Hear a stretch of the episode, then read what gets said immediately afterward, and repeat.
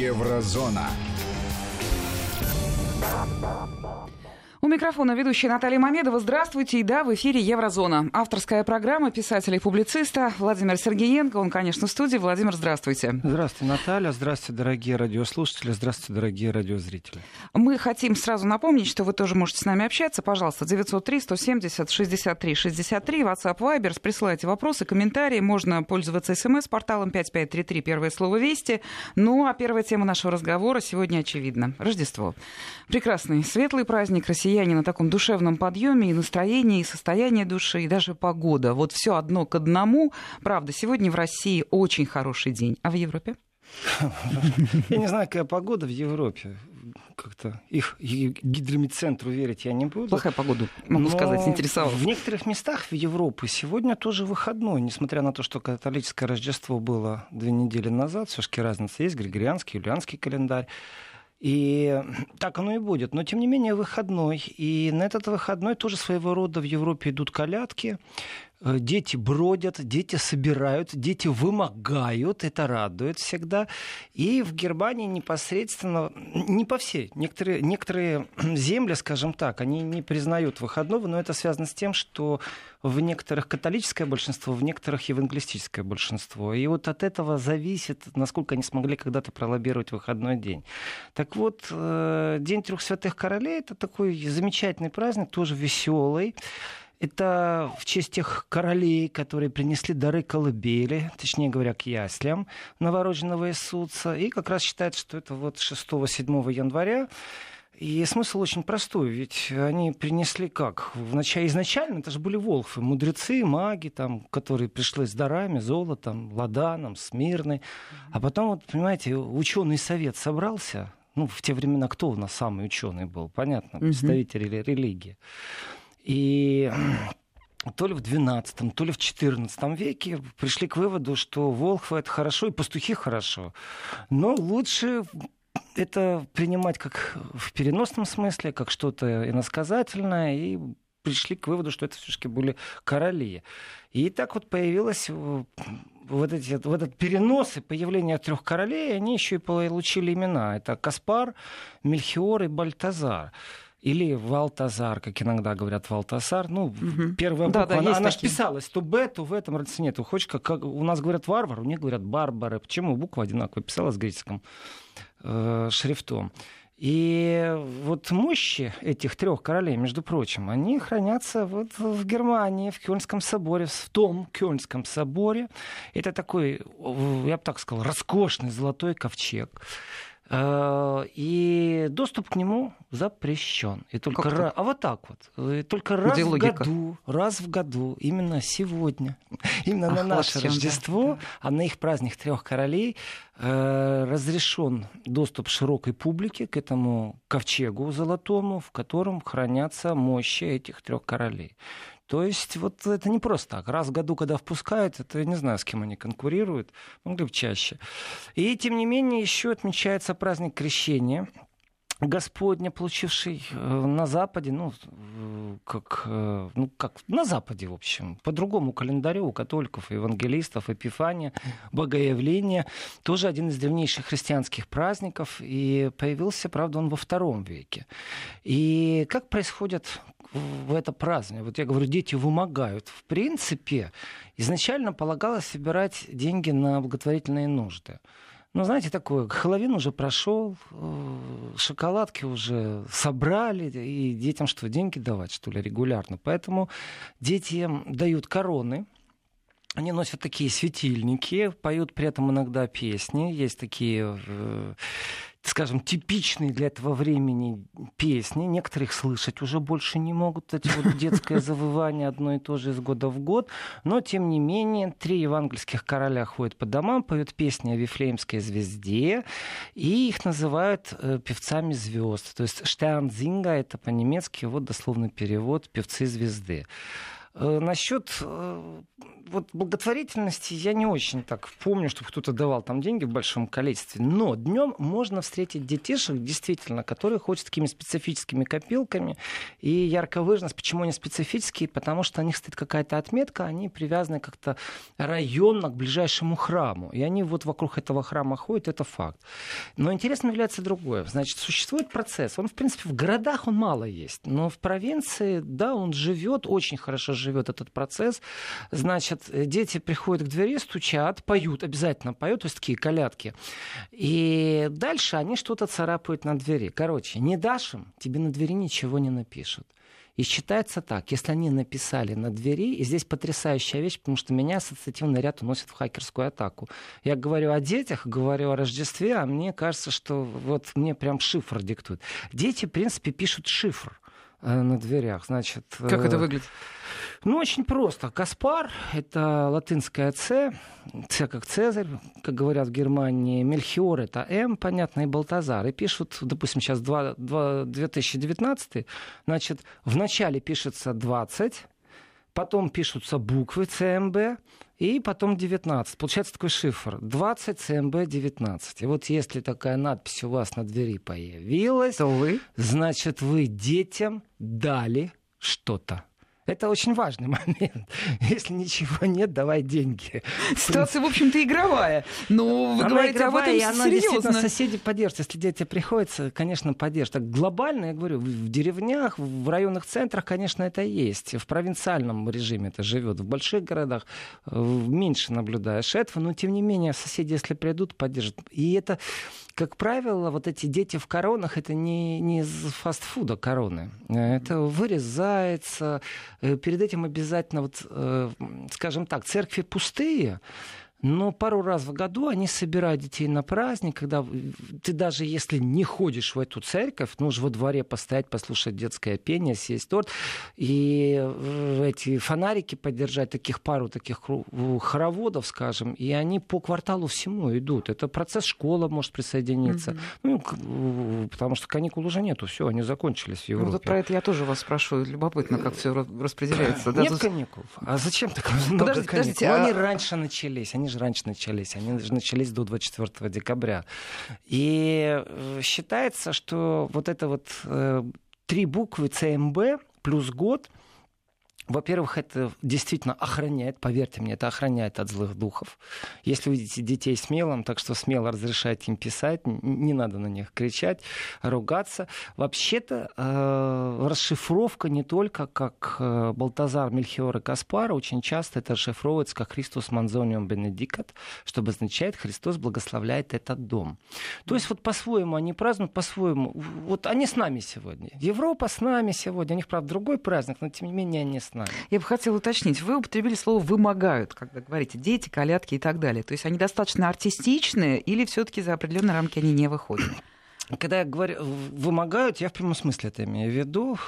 Э, есть определенные традиции, и эти традиции связаны тоже с воспитанием. То есть приди в церковь накануне, разукрасить корону вместе с родителями, э, это милое дело. То есть это, ну, как, хоть какой-то причастие к христианству, хоть какое-то отношение. Это не значит, что они глубоко верующие, там ходят регулярно, там, э, и что касается денег, вообще вот у меня э, воспоминания сразу всплыли. На улице детишки, которые играют э, на инструментах прямо возле дома. Стол стоит, и, например, там чай сделан, или, например, там старые игрушки, и коробочка стоит. Он, честно говоря, он собирает себе на компьютерную игру. Его тем самым вроде бы как обучают работать зарабатывать ну, это деньги. спорно. Вот... Это, спор, это очень спорно, многие не согласны с этим, но такое не раз было, и именно мотивированные дети после песни, после того, как ты дал шоколадку, они действительно говорят, а деньги где? это факт, поэтому называешь это вымогательством. Я ошибаюсь, подумав, как это по-немецки? Э, в смысле, как это по-немецки деньги вымогать? Нет, Или получив как, шоколадку, Как, сказать, это характерно, как это по-немецки. В Германии я была, народ очень своеобразный и очень теплый. Вот прослеживается какая-то вот такая вот черта. Прагматичность, да. да. То есть да. вначале шоколадки, песня да. потом, а деньги где? Да. Ну, как правило, кто-то из детей обязательно запрашивает, и Смысл же, вот, знаете, такое, первая детская тусовка, первое детское дело, как правило, это вот младшие классы э, или старший садик, детсад. Это вот они ходят по улицам с этим фонариком, с тремя коронами. И я так скажу, в больших городах, вот кроме одного такого большого, когда храпение, собрались известно в какой церкви, это практически, ну, церкви есть в каждом районе. И очень часто происходят такие вещи. Просто договариваются родители, ты, ты четко знаешь, когда к тебе придут, надо накормить, надо дать. Это такой процесс общения родителей. То есть объединение в этом отношении в праздничном контексте существует. В гости друг к другу ходят. Это важно. То есть среди многих мифов о немцах, европейцах в гости друг к другу ходят. Слава по крайней Богу. мере, по праздникам. Слава Богу. Э, есть другая традиция в Европе, не менее интересная. Она, в принципе, старше Деда Мороза в любом случае. И традиция, и самый главный оператор, как сегодня можно сказать, герой этого праздника — это ведьма, ведьма, ведьма Бифана. Э, вот тоже интересная вещь. Ведьма Бифана, она у нас э, итальянская, дальше некуда. У нее бородавка на носу, она страшная. В общем, короче, наша Баба-Яга только со спагеттями и спицей. То есть Баба Яга, ну, вот классика. И нос крючком? Нос крючком у нее, да. И согласно легенде, Бифана, когда услышала о рождении Иисуса от пастухов, она хотела посмотреть тоже, но она опоздала. Она опоздала, вот, вот не сложилось. И Вифлеемская звезда э, уже закатилась к этому моменту. Поэтому она вот все ищет. И первые упоминания о Бифане появились больше 400 лет назад. То есть это действительно такой традиционно из средневековья праздник, дошедший до нас.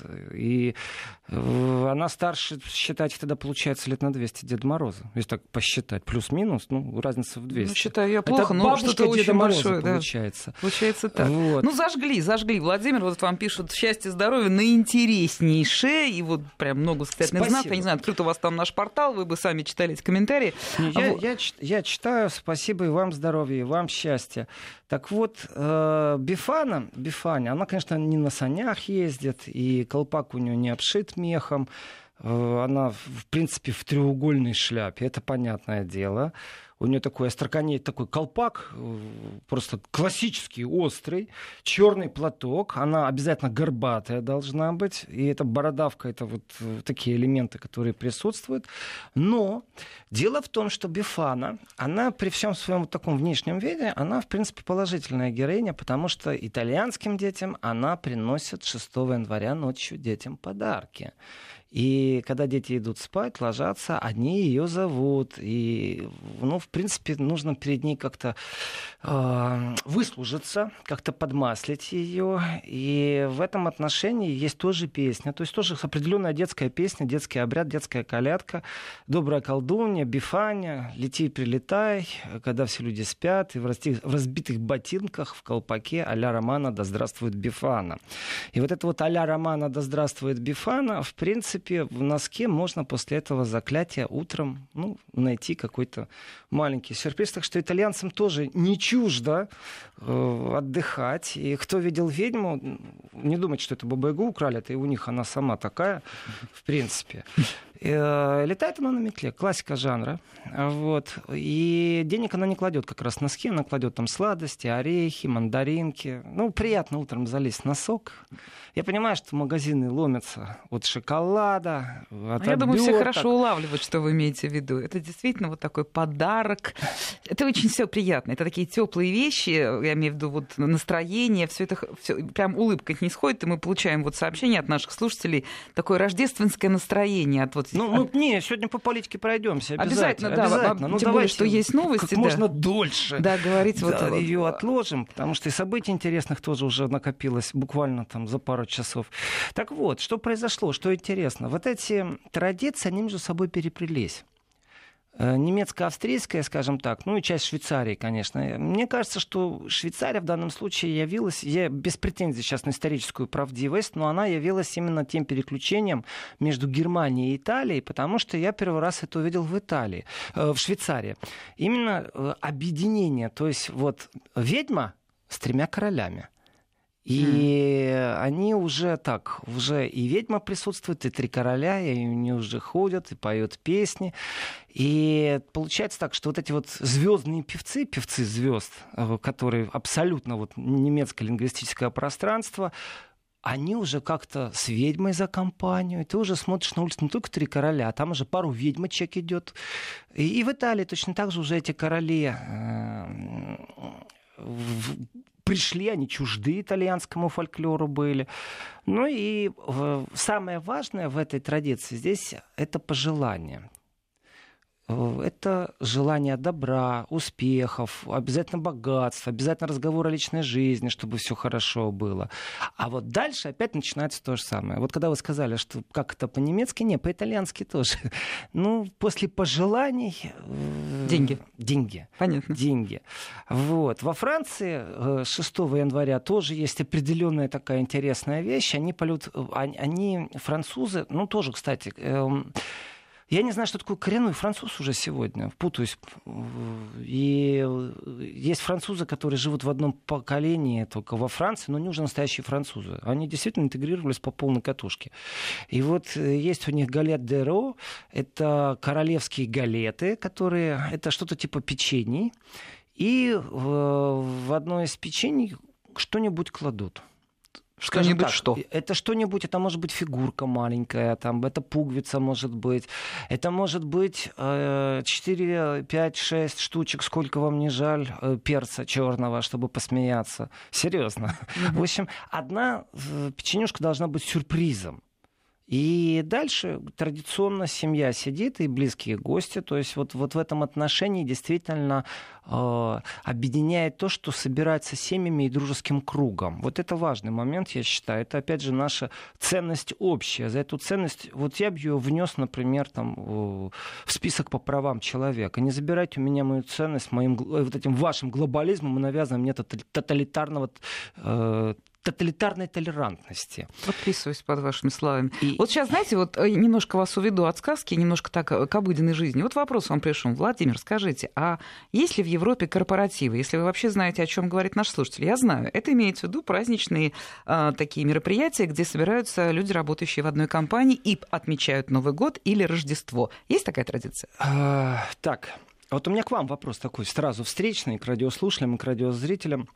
А вот до слова корпоратив. Я прочитал это в Фейсбуке у очень известного э, нам с вами и всем радиослушателям, радиозрителям Нахима Шефрена. А вот до появления слова корпоратива в нашем обиходе как называлось? То, что mm. называлось, вот mm-hmm. само Сейчас действие. Я сижу, да. Вот ну, все праздник? Соб... Ну что, ну, у нас сегодня что, э, праздник э, цеховой или что? Сабантуй. Вот мне в голову Ах, приходит вот. только... Не, мне в голову приходит слово сабантуй. Оно не русское, оно, по-моему, из татарского языка Ну, совсем пришло. не русское, но тем не менее, как-то же называли раньше эти корпоративы. Они же всегда были производственные да. празднества или что-то в этом да. духе связанное, артельные. Сабантуй. Для меня вот э, типичным является слово сабантуй. Насчет корпоративов, да, конечно, они есть. Традиционно рождественские корпоративы, я так скажу, большой моды, по крайней мере, в Берлине, в Гамбурге, в Мюнхене, а, в Париже, в Риме, в Берне, в Вене, а, во всей Европе, я бы сказал, пользуется русская пища, как что-то эдакое, действительно. Ну, понятно, водка, закуска. Э, и в этом отношении корпоративы есть, это как обязаловка даже. Раз да? собраться коллективом, маленьким, большим коллективом, заранее организовывают. Скажу честно, в нормальное место вы не попадете в все праздничные занято? времена. Все занято будет. Записано иногда за год. То есть заранее записывается, понравилось, за год осталось. Э, я так скажу, э, русским людям, российским людям и вообще связанным культурными нитями со всем бывшим Советским Союзом лучше, лучше не ходить на корпоративы западные, если они проходят по русским традициям. Потому что повара дурят просто. Э, с пельменями могут там не доварить их. Ну, опыта нет, а пробуют как-то под запрос подстроиться. И, как правило, вот э, наши соотечественники недовольны и ворчат. Но корпоративы всегда есть, и Э, здесь так скажу, это какая-то определенная обязаловка. Не все а, имеют 13-ю зарплату, не все имеют 14-ю зарплату. И на корпоративах, я так скажу, люди отрываются по полной. Ведут себя по-другому, начинают начальству тыкать. Э, то есть отрыв по полной всегда. И все потом списывается с наступлением ну, Нового этого я года. не знаю, это, наверное, у каждого индивидуально, как э, у некоторых получается, так и получается. Но факт тому, что ничего человеческое, конечно же, не чуждо. Ничто человеческое не изымается. Э, просто навязывается иногда что-то другое. Там были времена, помните, может быть, комсомольские свадьбы без алкоголя, да? Было конечно. Ну что, думаете, корпоративы тоже есть, безалкогольные корпоративы, там здоровый образ жизни. Они не, польз... не попользовались таким определенным спросом, знаете, больше как фейк. Я помню корпоратив «Все дружно едем на велосипедах». Ага, все равно заканчивается, что педали все крутят, а посреди бочка с пивом. Ну, понятно. ну вообще вы ничего нового не рассказали нашим российским слушателям про европейцев. Эм, люди везде люди. И праздник, видимо, у всех создают определенное настроение, определенную какую-то такую подготовку, ожидания какие-то. Все очень похоже. Вот очень много интересных вещей вы рассказали, и угадывается здесь похоже, там похоже.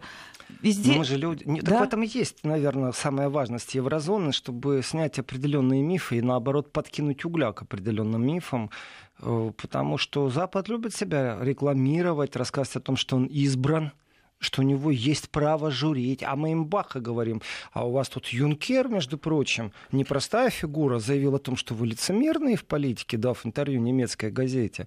То есть не, не из нашей информационной капсулы, а из их информационной капсулы. И, конечно, очень важно говорить о простых житейских человеческих вещах. Э, и знаете, я рад за этих детей, которые ходят и с шоколадки выбивают. Вот я деньги. не знала этого. Вот, признаюсь вам, очень любопытно было послушать про то, что вот это существует. Это же и в нашей традиции существовало, но сейчас в современном российском большом городе вряд ну, ли провинциально я уверен, что колядки конечно, остаются. Конечно. В моей голове все еще сидят колядки детства. Сим-сим посеваем, счастья, здоровья вам бажаем. Все-таки я из города Львова. И в этом отношении э, я помню походы, где брали пшено и порог обязательно нужно было закинуть, и что-то ты получал. Кому ходили? Крестной маме. Кому еще? К соседям. А соседи к кому ходили? К вам ходили. Но, честно скажу, в Германии был период времени, когда уже не отвечаешь на дверные звонки, потому что э, сарафановое радио у детей работает быстрее, чем у нас у взрослых. И если известно, что в этом доме, в этой квартире что-то дают, они э, успевали так это рассказать всем дружно, что от настойчивости начинал уставать, подгружался. Но, в принципе, праздничное настроение закончено, все пришли к работам. Это у них, это у нас еще праздники да. здесь, в России. А у нас там, в Германии, меня сейчас спрашивают, у нас это где? У нас и там, и здесь. Вот у нас там и здесь. Ну, там уже все работает. Где у нас общие ценности. Э, там все в порядке. Начались уже и правительственные встречи, уже анонсированы пресс-конференции, протесты в разгаре. Ну, меня, очень, меня очень обрадовала информация о том, что наконец-то желтые жилеты получили политическую поддержку в Европе. Это прекрасные новости. Наконец-то кто-то взял на себя смелость, смелость э, не постесняться ну, еще осталось, вот, кстати, печеньки только принести во Францию. Mm-hmm. Можно и без перца, mm-hmm. можно без, без фасолинки, можно без пуговички. Ну, мы во второй части программы э, будем говорить уже поподробнее и про желтые жилеты. Просто мне очень не хочется прерывать вот это вот настроение, которое вот родилось, да, связанное с Рождеством, с праздником, еще раз с европейскими всех, традициями. Всех да. православных Потому людей. что, увы... Нам, славянам, мир нужен. Да. Это очень важно. Не все это понимают. Некоторые псевдоправославные, вон что учудили за последнее время. Продолжаем разговор. 20 часов 34 минуты. Еврозона в эфире. Авторская программа писателя, публициста Владимира Сергеенко. Но, увы, мы уходим от темы Рождество, как бы она ни была Может, прекрасна. Ну, на пару минут. Еще. Ну, давайте. Ну, прошу. Что... Мы, мы уже рассказали столько много интересного. Я, я вам расскажу о после праздничном. А вот интересно, да, что после праздника? Вот смотрите, прост, простая вещь. Вот что касается немцев и понятия вот это, про, вот это по-немецки, чисто по-немецки, элементарнейшая вещь. Считают все. Так вот, э, после Нового года примерно на улице оказывается 27 миллионов елок. Что значит на улице? Их выбросить? Вот. А что, вот что делать с Вот у меня простой вопрос. А что делать с елкой? Ну, известное дело, что елки очень любят слоны пожевать. Для них это ну да, слонов не завезли. Ну, слонов столько выпустить на улице, это будет катастрофа, мы же не привыкли. Э, цифра впечатляющая, 27 миллионов елок. И так каждый год. И вот в этом отношении немцы, ну не только немцы, но в данном случае я о немцах, потому что знаю, как это происходит четко. Они структуризировали свой подход. Существует четкое время, когда можно выбрасывать елку и когда ее заберут с улицы. Ты ее имеешь право просто вынести и положить посреди улицы. Все. А, но в преддверии, в преданонсном ознакомлении всегда стоит четко, что будет две возможности, когда вы можете выкинуть елку. Это не тот случай, что жена ворчит, 8 марта, пойди выкинь елку. Расставаться с праздником не хочется, не потому что лень, с праздником не хочется Как мы все одинаковые. Так вот здесь все просто. Четко стоят две даты. Если ты не выкинул, то потом что ты с ней будешь делать? А э, воспитание же очень простое, рублем, ну, в смысле евро. Штрафы такие до 300 евро за неправильно выбросенную елку. Что значит неправильно? В другое место или в, в ненужное время? время? В, в другое время. время. В это время елку забирают бесплатно. То есть городские коммунальные службы сбор елок производят бесплатно. Ну, помилуйте, человек может быть в командировке, болен, в отъезде. Ну, тогда он не покупает елку, если он в командировке, если он болен. И поэтому существует, как правило, два точно назначенных термина, э, как по записи, как к врачу. Вот не смог в понедельник, ну, значит, следующую пятницу. И вот в этот момент происходит бесплатно. Такой добропорядочный не смог, значит, заплати за утилизацию, вызови, позвони куда нужно, поройся в интернете, найди. Но дело в том, что сам процесс, что делать с елкой, действительно. Ведь это целое дело, ну, 27 так... миллионов. Те елки, которые не продали, понятное дело, их действительно отвозят в зоопарки. Ну, они же хорошенькие, ну, свеженькие. Понятно, на, них, да, да. на них нету мишуры, на них нету осколков э, стекла, э, брызг шампанского. Поэтому их везут в зоопарки и действительно там отдают э, животным, как лакомство. А вот что делать с теми, которые на улице, которые отслужили срок, в этом отношении утилизация э, карается, если елку бросить, просто вывести в лес и бросить. Если поймают, штраф 300 евро. 300 евро. Ну, в разных землях по-разному, кстати, в разных землях по-разному. Э, я знаю, знаю, что в Берлине там 100 евро штраф, вообще-то от 20 до 50 евро, если ты неправильно именно выбросил, не утилизировал, а выбросил. Потому что если ты ее в лесу бросил, это уже попытка утилизировать. Мол, оно там сгниет.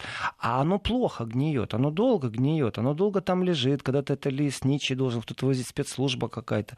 То есть целое дело должно А произойти. найдут в любом случае того, кто выбросил? Ну, вряд ли. Но страна такая, что сообщат. Он ехал с елкой, номер машины видел.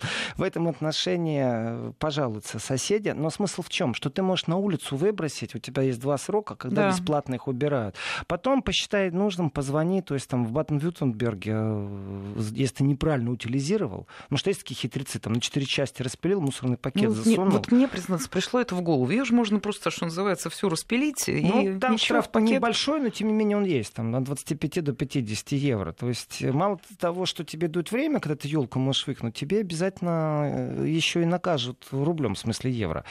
А в Гамбурге уже 100 евро евро. Ну, им, наверное, тяжелее утилизировать эти елки.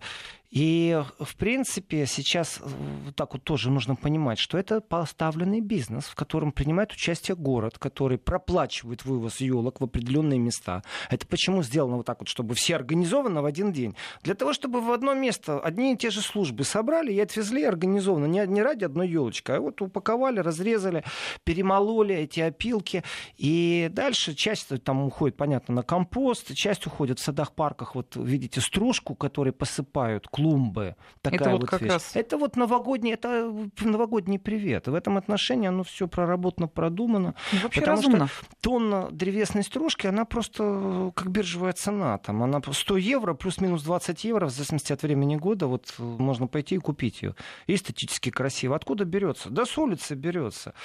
А что касается э, укрывного материала там для грядок, это действительно тоже провинциально, но это есть. Веточками уложить э, угу. зимой. Но дело в том, что мы живем, конечно же, в разных климатических условиях. То есть снег сейчас э, в Германии э, это юг, а не север, как правило, Бавария. При том, что снег такой сильный, уважаемые радиослушатели, уважаемые радиозрители, э, будьте внимательны, перепроверяйте, если вы вдруг летите в Австрию или в Германию, точную отправку э, самолетов, проверяйте посадку на рейс. Почему? Потому что две вещи сыграли злую шутку. Э, вот теперь точно от новогодних темик не к новогодним. Кто-то еще празднует, а кто-то уже вышел на забастовку. Угу. И если не погода у нас на юге Германии в Мюнхене, и даже погибшие есть от гололеда. Э, снег выпал такой хороший, там за сутки 50 сантиметров. Это, это много. Это тяжело убрать вот так сразу, если оно навалило. И аэропорт закрыт. Что Инсбрук закрыт, горнолыжный курорт любимый, э, олимпийские центры, где горы хорошие. Э, Мюнхен закрыт был пару часов и переносится. Но это э, вот грустно, что там погиб человек от гололеда. И погибла девушка от снежной лавины. Прямо на границе Австрия-Германия. Э, вот, вот такие ну, вот да. события. А что касается других аэропортов, дело в том, что народ уже все, бастует, уже вышли на забастовку. Притом не кто-нибудь, а тот персонал, без которого аэропорт точно не может работать. Это кто? Вы когда в аэропорт заходите, вы первым кого встречаете? Охрану. Вот охрана, которая стоит и за здрасте проверяет, то есть она где-то стоит в первичных дверях, где-то уже внутри, после проверки билета, но тем не менее, если они бойкотируют, то никто не имеет права проводить посадки. То есть если грузчики забойкотируют, ну ладно, без багажа, без багажа можно да. полететь. А вот если забойкотировали охранные службы, то аэропорт, конечно, как без рук, без ног. Вообще слово протест уже становится каким-то маркером, когда мы говорим о Европе, да, чего стоит вся вот осенняя история, которая, собственно, собственно, с, с началом Нового года ничуть не закончилось. Я про желтый жилет, эти самые. Э, как бы не были здесь у нас настроения, те, кто вообще находил время смотреть новости, с удивлением замечали, что там по-прежнему идет битва. И снова беспорядки. И снова выходят ну, а желтые как жилеты. по-другому? Смотрите, они же добиваются успеха, это важный момент. Ведь забастовка мирная, то, что в Германии в аэропорту, это процессы очень даже регулируемые. То, что они уже сейчас пришли к забастовке, это не так, что вот мы объединились, там давайте там 20 человек в сговор вошли. О, нет, если они войдут в сговор и начнут бойкотировать работу, то это достаточно дорогое удовольствие. Просто дорогое. Во-первых, уволят. Это важный момент. Во-вторых, штрафы наложат. В-третьих, нужно будет все-таки вытащить, раскошелиться и компенсировать э, выгоду. Ну, Это потери. если, вот как вы говорите, если сговор. Просто сговор а если профсоюз? Да? Поэтому профсоюз перенимает на себя определенную роль. И в данном случае любое предприятие, которое имеет больше 60 человек, должно иметь уже представителя рабочего коллектива. Конечно, аэропорт имеет больше, и там уже профсоюз. Смысл очень простой.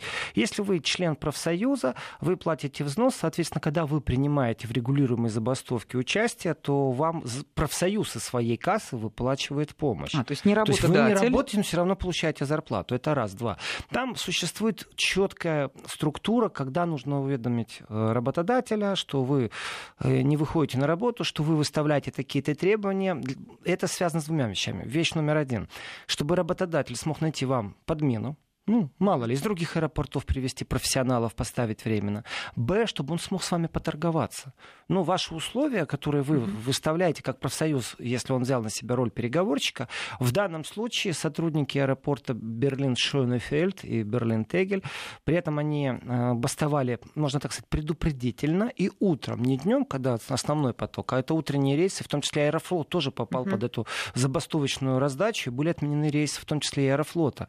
Очень тяжело тяжело там еврейскому лоукостеру EasyJet пришлось. Люфтганса отменила много рейсов. Люфтганса вообще в двух местах сильно пострадала, и в Мюнхене, и в Берлине. Так вот, они требуют 20 евро зарплату. То есть у них зарплата сейчас меньше. Я не знал никогда, сколько сотрудники зарабатывают в берлинских аэропортах. Могу сказать так, что два аэропорта, один, который коррупционно, печально, известно, непонятный, один из величайших долгостроев современной Германии, аэропорт Бер, который будет называться. Mm-hmm. Ну, Берлин, Бер, сокращение. Он строится и строится, там да, миллионы и миллиарды, все, да. все в порядке.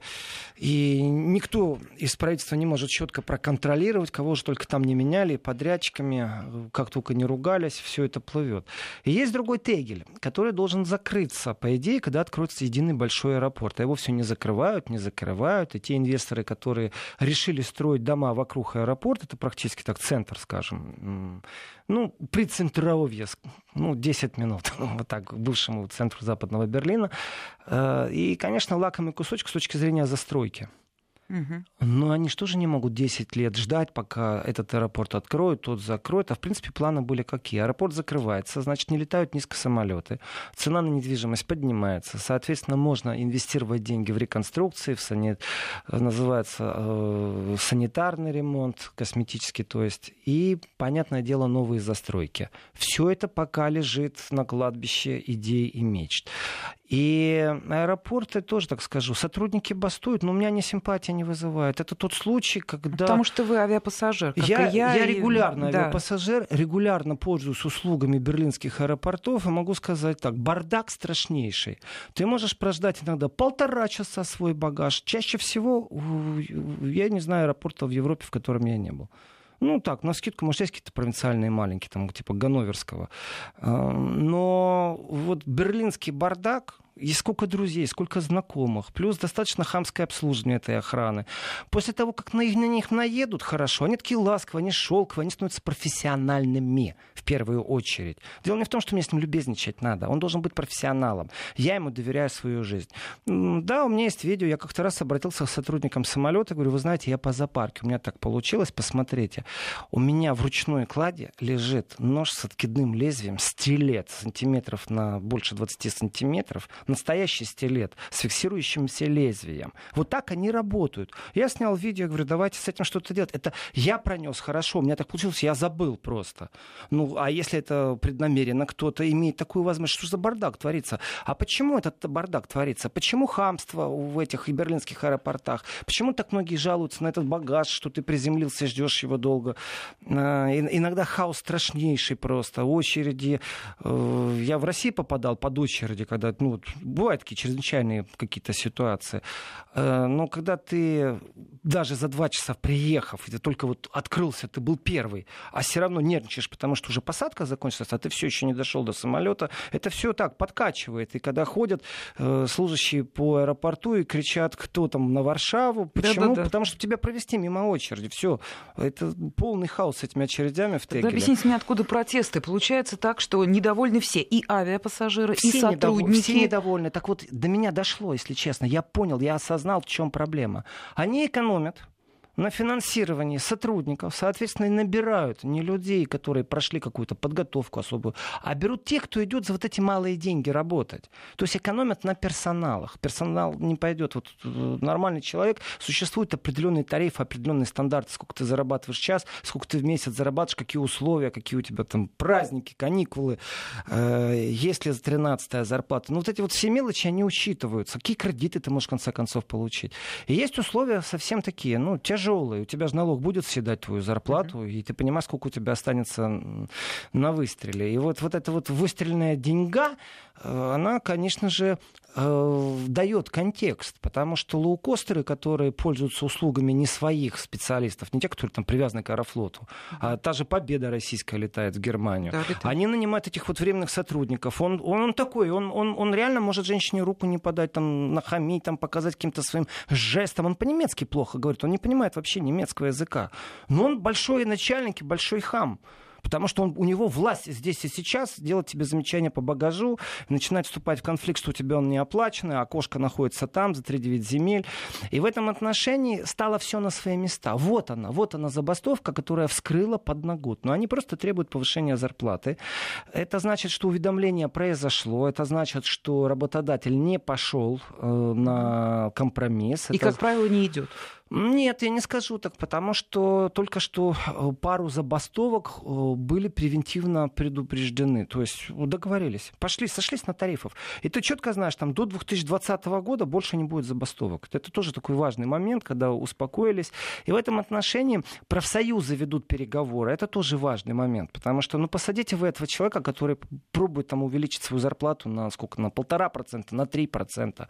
Иногда это вот кажется смешным вещь там на шесть процентов долларов. Ну, кажется смешным. На самом деле нет, не смешно, потому что в течение двух лет это уже полноценный отпуск или там полноценный ремонт квартиры. Ну, по-разному считать надо в каждом случае. Но он разве сможет вести правильные переговоры правильно аргументировать э, с экономистами, с представителями управления, к той же компании, в которой он работает. Ну, пусть на меня сейчас не обижаются, носильщики, грузчики, уборщицы, но как они будут отстаивать свои интересы, если хозяин самодор? Да никак, если честно. Ну, никак. Точно так же э, много кто из персонала не сможет отстоять свои интересы. В этом отношении очень важно, чтобы профсоюз включился в игру, потому что они выставляют, а, профессиональных переговорщиков, Б. Был случай, когда авиапилотов просто взяли. Это тоже такое воспоминание не очень доброе. Э, Люфтганса была предупреждена заранее о том, что у них будут э, забастовки, пилоты. Так бывает, стюардессы могут забастовать, пилоты могут, носильщики. Все все время кто-то бастует. Так вот, э, пилоты забастовали, заранее предупредили, не было соглашения с тарифами. Что сделала Люфтганса? Она просто пригласила пилотов, которые из Евросоюза, не нуждаются в дополнительном лицензировании как пилоты, не нуждаются в трудоустройстве, то есть они работают нормально, все, Евросоюз, у них все в порядке. И как далее вот этих пилотов, недоучек из, э, скажем так, из карликовых стран, из стран с повышенной коррупцией в Евросоюзе, ну, типа Румыния. Mm-hmm. Ну, так бывает. Ты можешь сказать, что иногда в автобусе водитель а докладывают тебя как картошку. Авиапассажирам. Пассажирам не докладывают, если они этим не интересуются. Но ты по себе чувствуешь, вот есть разница. Он перевозит картошку или он пассажиров перевозит. Ну, вот он на карго работал, у него посадки не с людьми. Он бам-бам с неба вниз на землю. Вроде все в рамках приличия, как положено по их э, пилотским понятиям, как башня сказала, приземляться. То есть их рабочие нюансы от нас, конечно же, закрыты. Но сам факт, что они действительно понаприглашали в этот момент, чтобы не пойти на уступки пилотов, э, откуда попало. Были даже пилоты, которые не смогли ни по-немецки, ни по-английски разговаривать, и через переводчика, через стюардессу общался. Это не смешно, на самом деле. Нет, это нисколько не смешно. И это ты летишь в самолете, людей. и третий раз у тебя объявляется болтанка, качанка такая, когда ты приземлился, думаешь, господи, ну, чтобы я еще раз с вами полетел, не дай бог. Владимир, вот, если суммировать, э, мне любопытно, ведь в конце концов авиационные перевозки это огромный устоявшийся бизнес, который приносит очень хорошие доходы. Тем более, если мы говорим о Германии в данном случае. Почему так? Почему случайные люди работают в аэропорту? Почему эта отрасль никак не вырулит о том, что там очень частые забастовки, знаем даже мы здесь, вот видя новости из Европы. Почему эта отрасль никак не может сама себя отрегулировать? По-моему, есть все шансы. Э, ну, я так думаю, что это во многих местах связано с определенной законодательной базой. Э, вообще, имеет ли право выходить на забастовки, как все это происходит. И выравнивание тарифов инфляция, даже какая бы евро не была хорошей валютой, и какая бы не была крепкая еврозона по своей сути, все равно существует инфляция. И выравнивание тарифов процесс регулярный. И здесь работодатели очень часто, акционеры оторваны от реальности жизни. Это тоже правда. Это тоже правда. Ну что, давайте так, там пару миллиардеров действительно понимают проблемы э, человека, который стоит на конвейере. Ну нет, конечно. Нет, не понимают. Он даже не знает о его проблемах. Они живут в разных мирах, в разных социумах, а, они консумируют абсолютно разные вещи. И в этом отношении ну, всегда будет конфликт. Это всегда пограничная конфликтная зона. Всегда. Другое дело, насколько она регулирована. Есть же места в той, в той же еврозоне, есть места, в которых запрещены просто э, забастовки. забастовки. Ты не можешь договориться. Вот в Германии так профсоюз, во Франции профсоюзы по-другому действуют. В Германии ты вышел на забастовку, ты точно знаешь, тебя не уволили, если она была согласована, и ты в зарплате ничего не, не получаешь. Да. И ты можешь, вот решили решили 10 дней, все, значит, 10 дней. Значит, бизнес на себе чувствует всю нагрузку финансовую. Это сильная нагрузка. Даже если контролеры в поездах не выйдут, это уже сильная нагрузка. Но в государстве это может быть просто запрещено. Это может быть поводом к твоему увольнению, и люди не выйдут на забастовку. То есть в разных странах это по-разному. И сам факт регуляторства в Германии, он мне как раз симпатичен. То, как идут переговоры, иногда на уступки не идет работодатель, э, тупит, скажем просто так. Иногда смешно кажется, там 0,6% переговор повышения зарплаты. Почему? Потом выясняется, что это регулярное повышение каждые полгода в течение трех лет, и они выходят на ту сумму зарплатную. На самом деле разговор идет о добавке э, 100 евро к зарплате. А вот здесь вот мы приземляемся абсолютно спокойно, в прямом и переносном смысле слова, к французам. Потому что э, вот эти есть 0,3% в течение года. Посчитайте минимальная зарплата, и мы выйдем, там, или 0,5, или 0,7, ну пусть математики считают, я образно сейчас говорю, а, мы выйдем на ту добавку, на которую согласилось французское правительство, 100 евро. Угу. Всего лишь навсего разговор о 100 евро Именно идет. Так. А, при их зарплате, при их арендах, при их взносах в больничное страхование, медицинское обеспечение, при их взносах в социальную систему, в пенсионный фонд, это является суммой очень ощутимой, значит. И в этом отношении регулярные э, страйки, страйк это забастовка на многих языках, и не только латинской группы, но и славянской тоже. Э, забастовки являются проявлением силы. В этом отношении как раз, видите, насколько разными, различными путями идут французы и немцы. При этом, если взять количество французов, мы все время забываем, нужно просто посчитать количество забастовок в год, кто где Во Франции немерено, вот просто немерено. В Германии, оказывается, тоже. Каждый месяц где-то кто-то бастует. И существует конкуренция между профсоюзами, тоже очень важный элемент. Mm. Ну, то есть, вот приходите к нам в профсоюз, у нас он покруче, э, и у нас только специалисты, например, по химической отрасли, а у нас только э, представители всего, что связано с трудовым столом. Ну, когда мы сидим за столом, пишем бумаги. А у нас только врачи, например.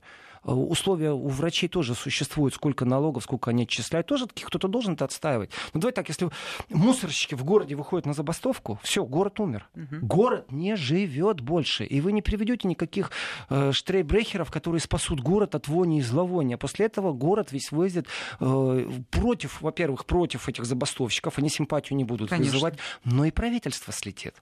Это два взаимовязанных фактора, поэтому То есть забастовка на них инструмент... молятся, чтобы они не бастовали. И вот эти правила, которые в Германии есть, заранее уведомить, э, сохранение зарплаты на момент забастовки, представители, которые торгуются, это очень важные элементы такого развитого общества, притом богатого, которое может себе позволить.